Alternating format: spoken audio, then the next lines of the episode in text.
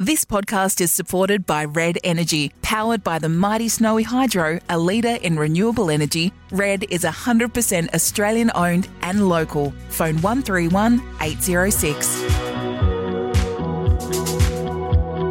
I'm Jo Stanley, and for years I woke up at an ungodly hour to do breakfast radio. These days, though, my lack of sleep comes from being a mum. Like most parents, I'm just trying to get through the day without yelling at my kid and laugh crying in the middle of the shops. And if I can juggle my career and still get my daughter to eat broccoli every now and then, I'm awarding myself Mother of the Year. I mean, we're all different, but the parenting roller coaster is the same. Sharing our stories of the highs and the lows is so important because it's a lot easier to enjoy this crazy ride when we know we're all in this together. Welcome to Mum Plus One, thanks to Red Energy. Great value electricity and gas, that's Red Energy. One of my most vivid memories of having a newborn was being in hospital. Our baby was about three days old, and it was the middle of the night, and I had spent hours on the breast pump and only produced 20 precious mils of milk from my very sore boobs. I mean, it was it was liquid gold, right? And I handed it to my husband to put in the fridge, and he dropped the bottle, and the milk soaked into the carpet. Well, they say don't cry over spilt milk, and I didn't. I flew into a rage over spilt milk. Which, looking back, was really unfair because my husband was as tired and as lost as I was. And I'll never forget the look of despair on his face and him saying to me, I'm sorry, I'm doing my best. the poor guy. I felt so bad at the time, and I still do, because of course he was doing his best. Being a new dad is as utterly bewildering as being a new mum and possibly at times more so because there's way less conversation out there helping you adjust. So, this episode is for dads and dads to be. And as importantly, it's for mums so that we can help our kids' dads be the best they can be. Because our kids need great dads. So, let me introduce you to two great dads at opposite ends of the spectrum. Aaron is partner to Jen and dad of five week old Harper. G'day, Aaron. How are you today? Hello, I'm good. Not too bad. You sound very chirpy. yes, I am. I've finally woken up. So. and Peter Downey is a dad to three adult children, and he wrote a book 25 years ago called So You're Going to Be a Dad. It's sold over 250,000 copies, so I imagine Peter has helped thousands and thousands of dads just like Aaron. Peter, great to have your wisdom with us today. Well, thank you. It's lovely to be here. I'm not sure my daughters think I'm as wise as you think I am, but uh, it's nice to be here with you, sharing with dads and sharing with Aaron today. So, Aaron, can I start by asking you do you remember, let's say eight weeks ago, because Harper is five weeks yeah. old, right? If I was to transport you back to you eight weeks ago before you knew what it was like to be a father, what sorts of things were you feeling? Can you remember that? Yeah, we weren't sure what was coming. I mean, we were. Um, we had two months ago, and then uh, out of nowhere, she decided to come early, so we got thrown right into it. So we went from you know having a normal uh, normal life with myself, Jen, and dog, and doing our everyday things to all of a sudden having to take care of little Bubba, you know, and working it out. Were you fearful of what was coming, even just becoming a uh, father? long before the eight weeks. I think prior to that, I would have, I was before pregnancy. You know, just trying to work out whether I'd be a good enough dad, or you know, God, I, I couldn't could barely take care of myself, let alone something else. And you know, and that, that was going through my mind. How am I supposed to do this? You know, I'm really going to have to step up here, and um, that's probably the main thing I was fearful about. Was yeah, like I've all of a sudden got to be responsible for this thing, you know plus family, you know. Mm. Um, and uh, I guess when she came, you know, obviously you've got to step up and off you go. You know, there's no turning back. Peter, is that a common experience for dad or men who haven't yet become dads to just be terrified of them perhaps not being capable of it? Absolutely. It's a very common experience. And in fact, of all the emails that I've gotten over the years in response to um, writing So You're Going to Be a Dad, uh, the most common theme by far is men and actually women as well, but, but men also saying, I thought I was the only one. Mm. I thought I was the only one that missed the memo about fatherhood. I'm a bit scared. I'm a bit anxious. I'm a bit clueless. I'm not sure what lies ahead. Uh, and then they say, you know, thank, thanks for the book, la di da. But that is absolutely a very common thing. And it makes sense when you think about it because there are so many things in our society where we prepare. You know, to, to get a driver's license, you have to do a test and go for a drive. To get a scuba license, you have to uh, do a course. Um, to become a teacher, I spent you know four years at university. To become a dad, you just need you know a glass of red wine and some mood lighting, and uh, suddenly suddenly you're thrown in uh, the deep end. And I think a lot of guys like me in my pre-dad days had not spent a great deal of time really contemplate. I just kind of thought I'll be a dad at some point, but hadn't really unpacked that. So often when the grand announcement comes, it's something of a surprise. So there's the fear that you're not going to be any good at it. What other anxieties do men who are soon to be dads have? What have you heard? Well, look, I think there's always a tr- there's massive fear around will I have the skills or not to be able to assemble a travel cot? It's possibly one of the most difficult things that men uh, have to do. Yes. But I think probably what it is, it's there's a lot of anxiety around um, time uh-huh. and how will I juggle life and work and family what how do i do that? But also it's it's kind of almost a, a, larger existential question around who am i as a person? How will i spend my time? What what will the future bring? So i think there's a great sense of, of sort of the unknown and heading into unknown territory. And uh, really sort of and, and also i think a lot of guys look at their own dads and go well he's a dad and my granddad was a dad and my uncles are dads and some of my mates are dads but i'm just a i'm a son. I haven't become a dad yet. So there's that kind of sense of re- redefining who you are and how you fit into the world and and your family and, and, and all those sorts of things Aaron, what would you say has been the hardest thing for you? I know it has been tricky given that Harper was two months preemie, and so you had that added layer of managing her time in hospital. But as you've adjusted to her being at home and, and being a dad, what has been the hardest thing for you? I guess, yeah, Peter's exactly on the mark there because with what he said, um, because I'm an instructions guy, you know, and uh, you know a lot of my friends are. I'll, I'll, get a packet of pens and I'll read the label to see if there's some new way to take the lid off, you know.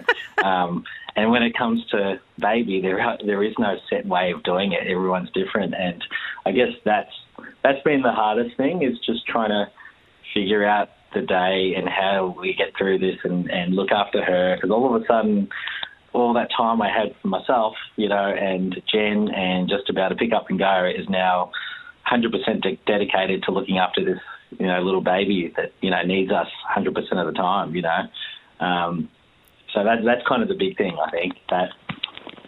So is part of this conversation then, Peter, about allowing guys to be vulnerable and to to admit that they might be a bit lost? Oh, look, absolutely. I think um, being vulnerable is important because that's how you you learn.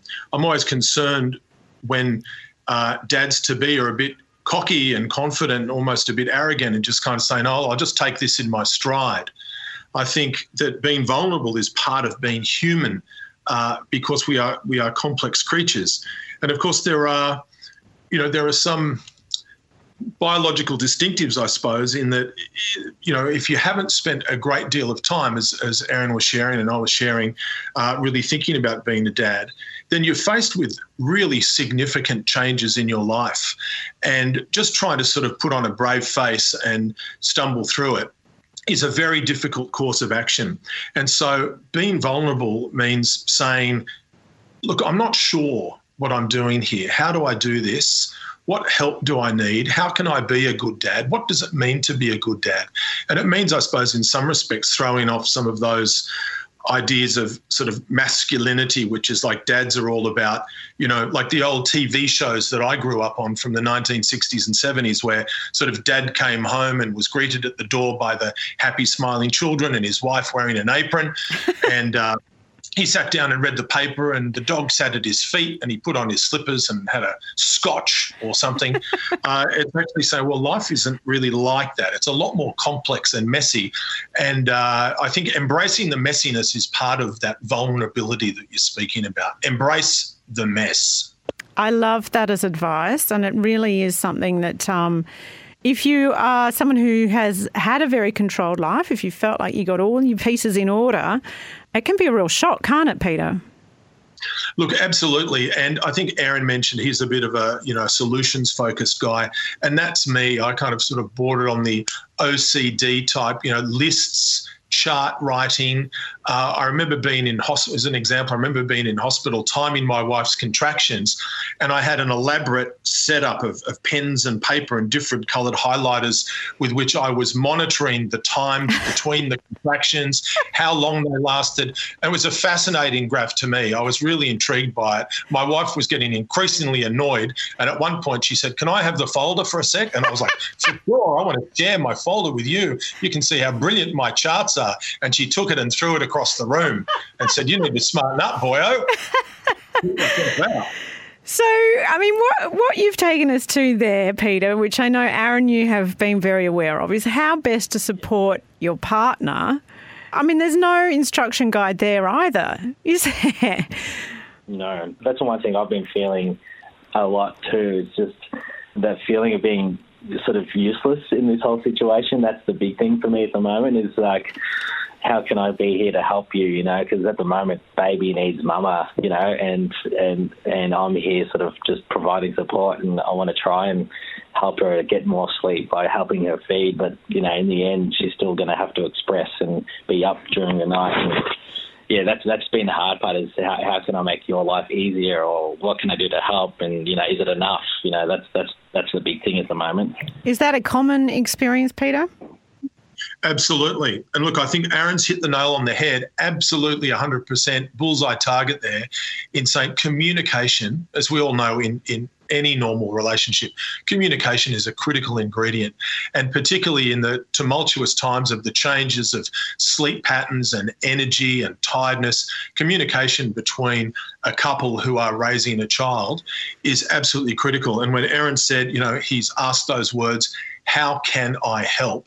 That is top of the list because you never know. You can play guessing games, and that's probably a bit unhelpful. I remember when we had our uh, first child, Rachel, uh, when we when there was the sort of the middle of the night feeds, I just kind of, I was young and a bit dopey, I suppose, and I just kind of thought, oh well, you know, I don't have breasts, so that's up to you. I'll just roll over and keep your side of the bed warm. That's my job. Uh, and I soon found out my wife didn't appreciate that. Uh, and then, so for the second child, Georgia, I thought, right, every time she gets up, I'll get up too. I'll make toast, I'll make tea, I'll put music on. Well, that didn't work either. So by the third time around, I said, well, how are we going to do this? And she said, I'll let you know. And that was something that I should have done the first time around. How can I help you? What because sometimes it can be as mundane, as inane as I need you to hold this child so I can have 10 minutes to wash my hair. Uh, it can be as simple as that. Uh, or, you know, whatever the domestic, just agreeing and helping in the domestic situation in whatever's required at that time on that day. And uh, as I said, I think Aaron's question, how can I be of help? That is gold. You know, I think though, women, we sort of have a head start in that women talk about being mothers long before we even consider that we're going to be. It's sort of around us all the time, whether it's with sisters or friends or even, you know, books that we read or, you know, just watching a movie, women talk about being mothers. Whereas men don't tend to do it. Um, and that's got to be a disadvantage. At any point, Aaron, did you and your mates ever talk about, oh, I'm going to be a dad? This is what it's going to be like? Did anybody give you advice? No, it's funny because uh, we I mean, obviously we got pregnant and there was all the congratulations and whatnot, but there was no further discussion into, you know, having a baby or you know all my friends with babies giving advice or anything. And it was it was just a bit of a mates thing. We get up, you know, catch up and have a beer, and well, you know, the next day I've got a headache. But um, it wasn't until uh, two weeks after Harper was born that um, I actually started reaching out to my mates, and I had two friends that um, had been very good. They've, they, they'd organised dinner for me and came around and actually sat down and said, this is how it was for us, which was amazing. It was like we spent about four hours, five hours just over dinner chatting about baby life, you know. So that was two weeks after you had her. It was the first time you've ever spoken with, with another bloke yeah. about being a dad. Yeah. So, Peter, how do we yeah. do that better? Well, you read my book. Good start. no, I mean seriously, one of the in all seriousness, Jo, one of the reasons I wrote uh, so you're going to be a dad in the first place was because of that absence of uh, connection for a lot of men. Some men have it, uh, but a lot of men don't. And you know, I, I, think that networking is really important. And if you think about uh, the the things that men need, they, they want to know things like, you know, is this normal? Is what we're going through normal? This has happened. Is that normal? My child's like this. Is that normal? Uh, they need encouragement, and they need somebody to sort of be able to share with and get stuff off their chest. And if you think throughout human history, perhaps in more of a, you know, agriculture age, you know, the, the son would sort of follow his father around and would be living in community with a lot of men, and even in trades groups and community groups and church groups and work groups and things like that. Um, whereas now we tend to be a little bit more isolated. But of course, the flip side now is that um, this is the first era, in some respects, the first generation to have access to technology and to the internet and to online networks of men. And in some respects, we have while a lot of people might not take up the opportunity, they actually have the capability to engage with more men than ever before. And and it's so important having a group of people, uh, we, we, know this just even in terms of men's mental health, hmm. regardless mm. of childbirth and pregnancy and changed family situation. It's important to have trusted friends with whom you can share and talk and um, ask questions. And that was certainly the case for me. I, I was fortunate enough to have a couple of mates who were a year ahead of me in terms of having kids and just to be able to sort of sit under their shoulder and be mentored by them and be able to ask them all my stupid questions and inane questions, they were able to answer them. It's, it's absolutely critical. So, what pieces of advice would you give then, Peter? What, what's I don't mean there are so many, but if you are, then giving a guy who's listening to this, who's perhaps a few weeks out from having a baby, or you know, hoping to have a baby with his partner, what, what advice would you give? Well, look, I mean, there's if you're talking about preparation, then mm. I think obviously the fact that they're listening to this indicates that they're probably in the game of, uh, you know, wanting to do a bit of research and find out some answers, and that's a good thing. I always encourage men to do a bit of reading to find out about all, you know, what, what happens during pregnancy.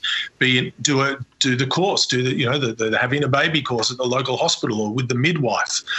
Um, learn about children, engage in online networks, go to a, a parenting course. You know, there's the rise of these ones that now are in pubs where you can go and have a, you know, a pale ale and a chicken schnitty and sit around with a couple of, uh, a couple of guys, one who might be a childbirth educator and say, look, I'm a bit embarrassed to say this, but what you know, what's the deal with childbirth and how does it exactly work? Um, and so, and, and, that's not a dumb question. That is not a dumb yeah, question. no, but, but it's been intentional. It's not just. It's not letting. It's not letting pregnancy and childbirth and parenthood just happen to you like mm. you're some you know sort of victim or you, you, you're just you know it's it's you taking control and actually engaging in the process finding out things engaging with other people asking questions um, like I said, going to the childbirth course, uh, you know, that, that kind of stuff is just absolutely vital. And, and, and it's imperative to, at a very early age, start that idea of a partnership, a valuable partnership in, in raising a child. Aaron, what would be one of your top tips that you'd give to new dads? Um, 100%. Like, uh, uh, outside of the parenting thing, I think it's having that support of your friends and, and chatting. I, I, must say, I have not chatted to my friends more in, since Harper was born about personal things than than now since she's born. You know, so um, like we, we chat all the time. We catch up almost on the phone nearly every day. Even my my friends that don't have kids have also stepped up to the game and have, have you know, out of nowhere ring me just to see how I'm doing, and having that's helped. Um, but then uh, I guess in terms of the baby thing, it's yeah, it's exactly like just just trying to be there to make Jen's life easier. Have you got a um, maybe a more practical tip though that you've learned around uh, yeah. burping, changing nappies? What, what's something that totally surprised don't, you? Don't forget to put the nappy on. That's what I did. Second nappy change in, I'm like, okay, this is my first bath. I'm bathing her. I um, put her down, changed. It, I was proud that I got her new outfit on, her singlet on, sat down, and I had a bottle while Jen and I was I did everything before you know it, you know, I look down and I'm like, oh, okay, there is poo everywhere. I had a proper poo army. Yeah, I, I, forgot to put the nappy on. So I guess um, for me, I, I guess uh, even at night, I'm I'm always the one putting my hand up to, you know, I'll change a nappy. You know, I'll I'll burp her afterwards. You know, like.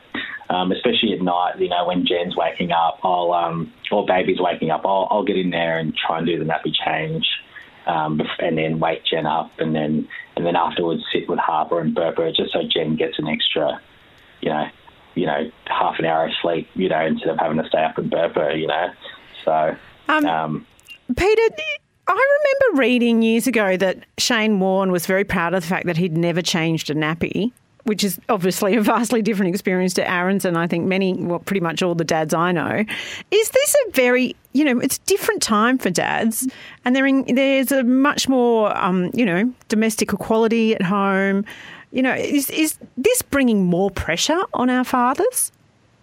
Look, I think so. I can relate to Shane Warne if that's indeed uh, very true. I, I, tried my own method of. I, try to avoid nappies. I kind of thought I might be able to do it, but my wife soon uh, cottoned on to the fact that every time the nappy needed changing, I was either in the toilet or asleep or sitting under the kitchen table with my fingers in my ears. and she said, No, no, no, no, no. It, was, it only lasted about two days before she said, oh, It's your turn. And look, I think obviously people are in different domestic situations. And there are some people for whom, you know, they divide up the labour of the home and somebody's earning millions of dollars a year, uh, that might be their gig. Uh, and the other person is kind of doing all the domestic stuff. The problem with that, though, is that there's a whole string of things that you could apply that to, and you end up missing out. It's all those. It's it's the cumulative um, I, I, suppose it's the accumulation of all those intimate things where you are engaged with your child, mm. those mundane things that help you be a dad and a good dad, not just like a TV commercial dad who's kind of, you know, kicking a ball in the park or roasting marshmallows over a fire. So it's it's things like changing the nappy, bedtime stories, as Aaron said, burping, feeding, putting down, uh, doing school pickups where you can. Now that's obviously not always viable, but mm. you know, going to ballet and soccer and and participating in bath time. It's all those things where you could say, oh, somebody tried to get out of that. You think, oh, well, you're kind of missing out. Really, that's mm. a bit hmm. sad you know so I, I, would encourage men to go for the, the full experience. And uh, e- even if it does mean that sometimes you forget to put the nappy on like aaron did. I think actually nappy changing is a really great analogy for parenting in that it is messy and it's confronting at times but they are the most sometimes the most beautiful moments where you share a smile with your baby that you wouldn't have had otherwise. Right. And it's uh, like i said it's the accumulation of mm. you know i look back on my years of, of parenting.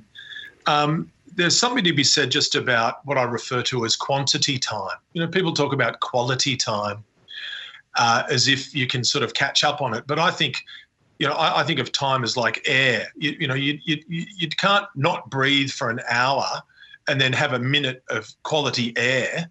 That doesn't work. And in the same way, I think you know, quantity time, which is all those little golden, unexpected, unplanned moments, that's what adds up to really building a long term relationship. It's changing the nappy, it's sitting in the bath, it's having them fall asleep on your chest mm. while you're just mm. lying on the carpet. It's all those delightful, seemingly insignificant moments that add up to uh, really creating a strong bond between parents and child. And Peter, when you talk about redefining what a dad is from our previous generations, I suppose that's what you're talking about there, that the time that you spend with them. Yeah, that's right. And of course, one of the difficulties that we, you know, our society still has some way to go, and there's certainly no easy answers here. But um, you know, I think that men have a, t- as a society, we tend to define ourselves through our work, Mm. and men certainly do. You know, hello, my name is Bob. What do you do? That's kind of the next question.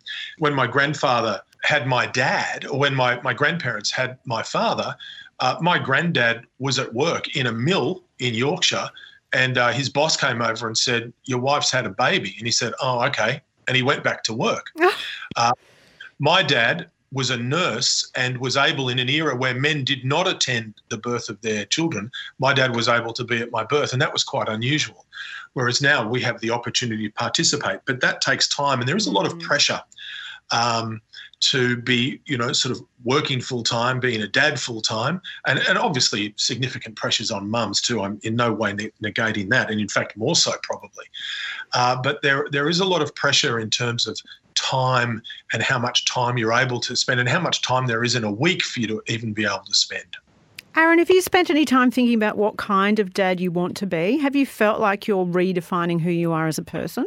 Uh, it's definitely changed uh, uh, uh, my responsibilities throughout the day with her, but um, I guess at the moment I'm taking it day by day. It's just you know, you know, before you know it, like yeah, time's gone. Like yeah, those those three hours I have between her awake and her asleep at the moment, it's just you know you don't have a lot of time. It's just that it's it's enough to get a few things done around the house, and before you know it, she's up again, and here we are, another nappy change. So you know, I guess uh, as a younger man, I I thought maybe I'd want to be like this, but um, a, a certain type of dad. But um, I guess it's one of those things. I'm only gonna.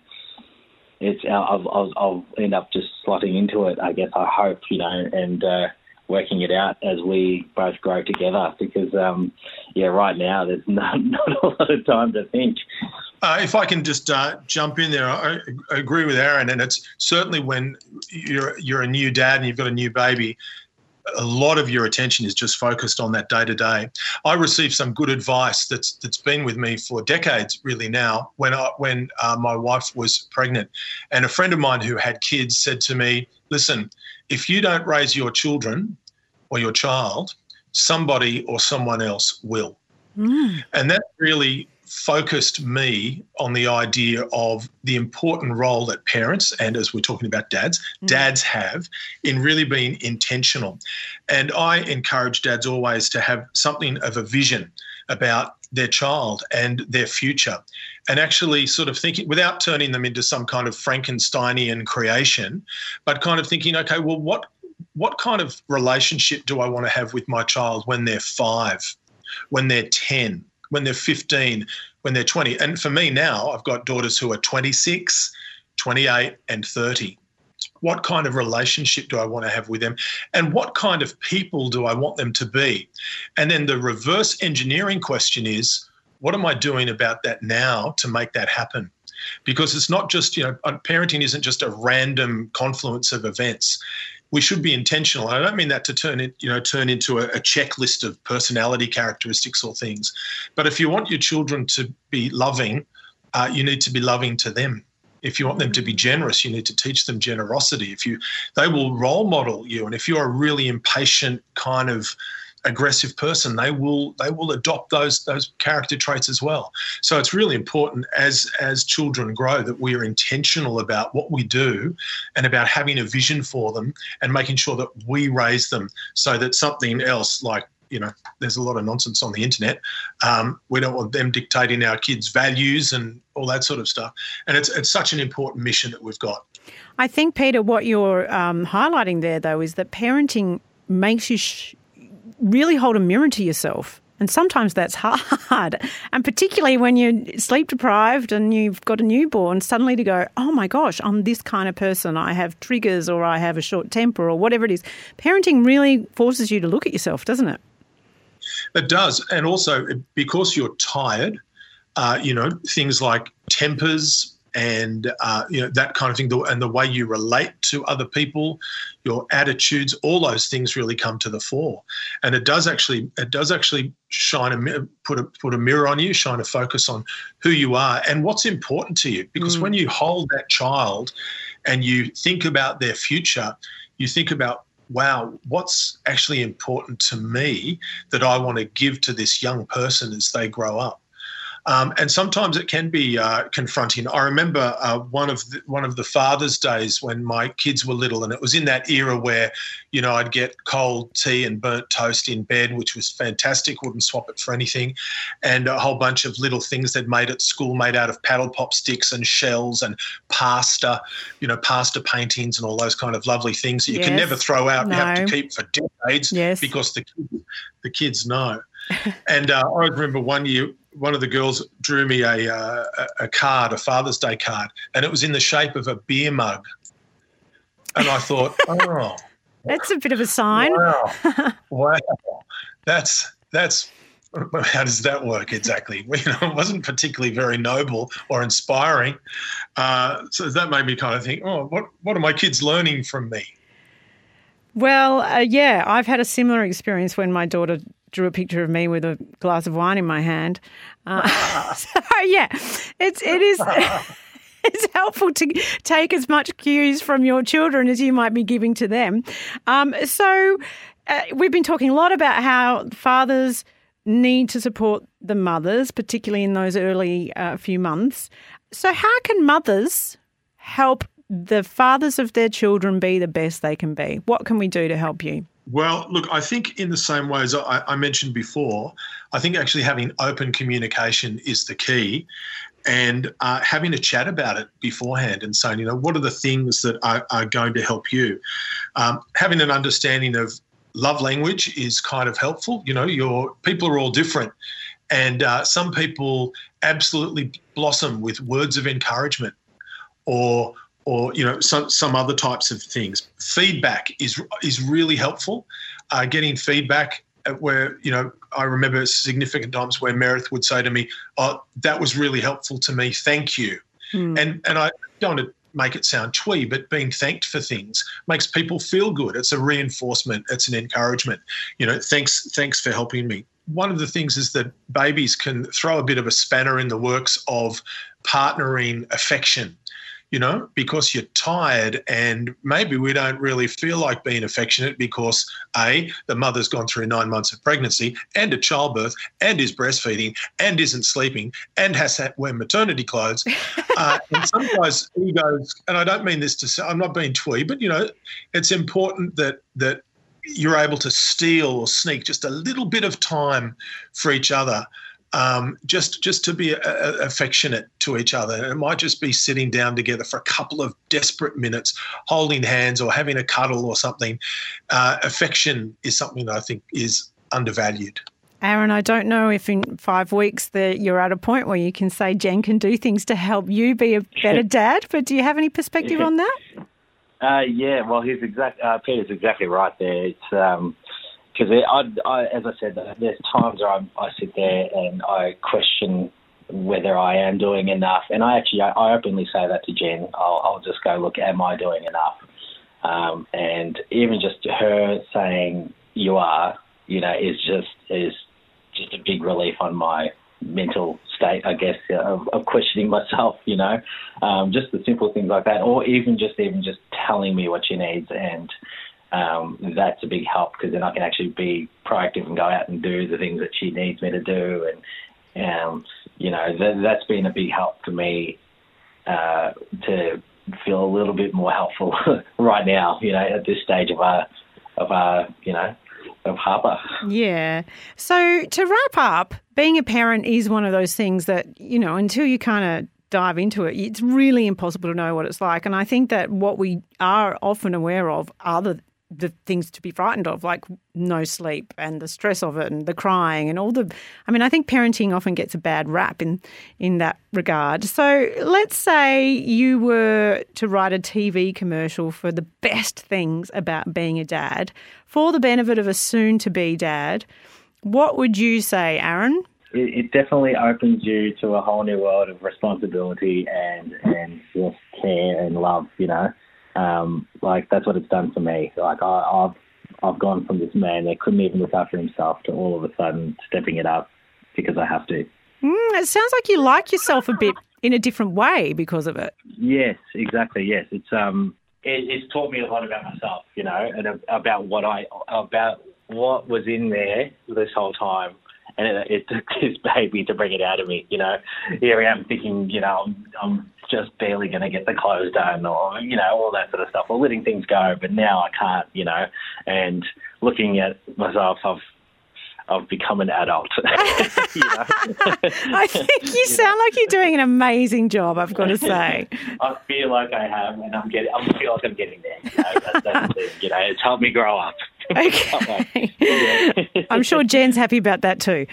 yeah, yeah. Cheers. Definitely. Peter, if you were to uh, sell parenthood to the guys out there who are just really not sure they can manage it, Absolutely. I, I, think, I mean, if it's a TV commercial, you know, TV commercials love kind of cliches and good looking people and everything's kind of nice. and let's face it, none of us look like that when we've just had a baby. But anyway. That's right. So, look, I think I'd avoid the cliches. I think I'd avoid the. The, um, the the parents sitting there google-eyed at their child on stage playing a tree during school play night or or the cliche of the dad answering the door when the boyfriend, the first boyfriend turns up, or the comedies of driving lessons, or the teariness of um, walking your daughter down the aisle. I'd avoid those. I think I like things which are a bit more mundane, yes, and a bit more everyday. And I think it was a TV commercial, sorry, uh, but but I think I'd I'd kind of imagine a picture of a, a dad and a daughter sitting over like a kitchen table, just having dinner, nothing special. The house is slightly chaotic and inaudible voices, but she's obviously lecturing him about a day. I don't know, maybe she's five or six, non-stop chatter, and he's just eating. He's just cutting his food and looking at her and eating and the voiceover says, unless you discover the cure for cancer or are the first person on Mars, this is the best thing you're ever going to do. Oh, stop it. Oh, that's so good. I'm going to start an advertising agency for dads. Well, Aaron does work in advertising. He's he's a he's a director of photography, so he's shot many ads in his time. What do you think, Aaron? Yes, Yes, that's brilliant. Let's do it. Let's shoot it. yeah. oh. sold me. Yeah, it sold me too. Um, thank you so much, Aaron, for your honesty and, and all the best with Harper. And uh, you know, she's very fortunate to have a beautiful dad like you. Peter, thank you also for your wisdom. Um, have you got one last little thing that you can share with dads who may be feeling a little bit out of it right now? I always say, whatever happens, you're doing a great job. Is it as simple yeah. as that? Yeah, it's, I just say one word, it's chill. just chill. It's okay. Chill, chill. It's fine. And I just want to say also to Aaron, Harper's a fortunate young lady to have you as a dad and Jen as a mum. Aaron, you sound like a oh, top bloke, and I really love all the things you. you've said. Well done. I appreciate that. Thank you so much. That was new dad Aaron and author Peter Downey, and you'll find the 25th anniversary revised edition of his book, So You're Going to Be a Dad, in stores soon. It's a crucial time for our men and boys. We're speaking more openly than ever about what makes men happy and healthy, and I reckon empowering our dads to just dive on into parenting, to every messy, overwhelming, yes, stressful, but joyous part of it is really important. It's important to let our dads know you're doing a great job. Whatever it is, whether it's folding the laundry or changing a nappy or walking the neighbourhood for hours to get your baby to sleep, or just taking time out to lie skin on skin with your baby, whatever and however you're doing it, you're doing a great job. Thanks for listening. Please subscribe so you won't miss an episode. And we'd love it if you could share this podcast with a friend, especially a bloke or someone you think you might enjoy it. And we'd love to hear about your parenting experiences, the wins and the fails. Jump onto my Instagram at Real Jo Stanley and get in touch. Thanks to Red Energy for supporting this podcast. Red Energy has great value electricity and gas that goes beyond price. Call 131 806 today.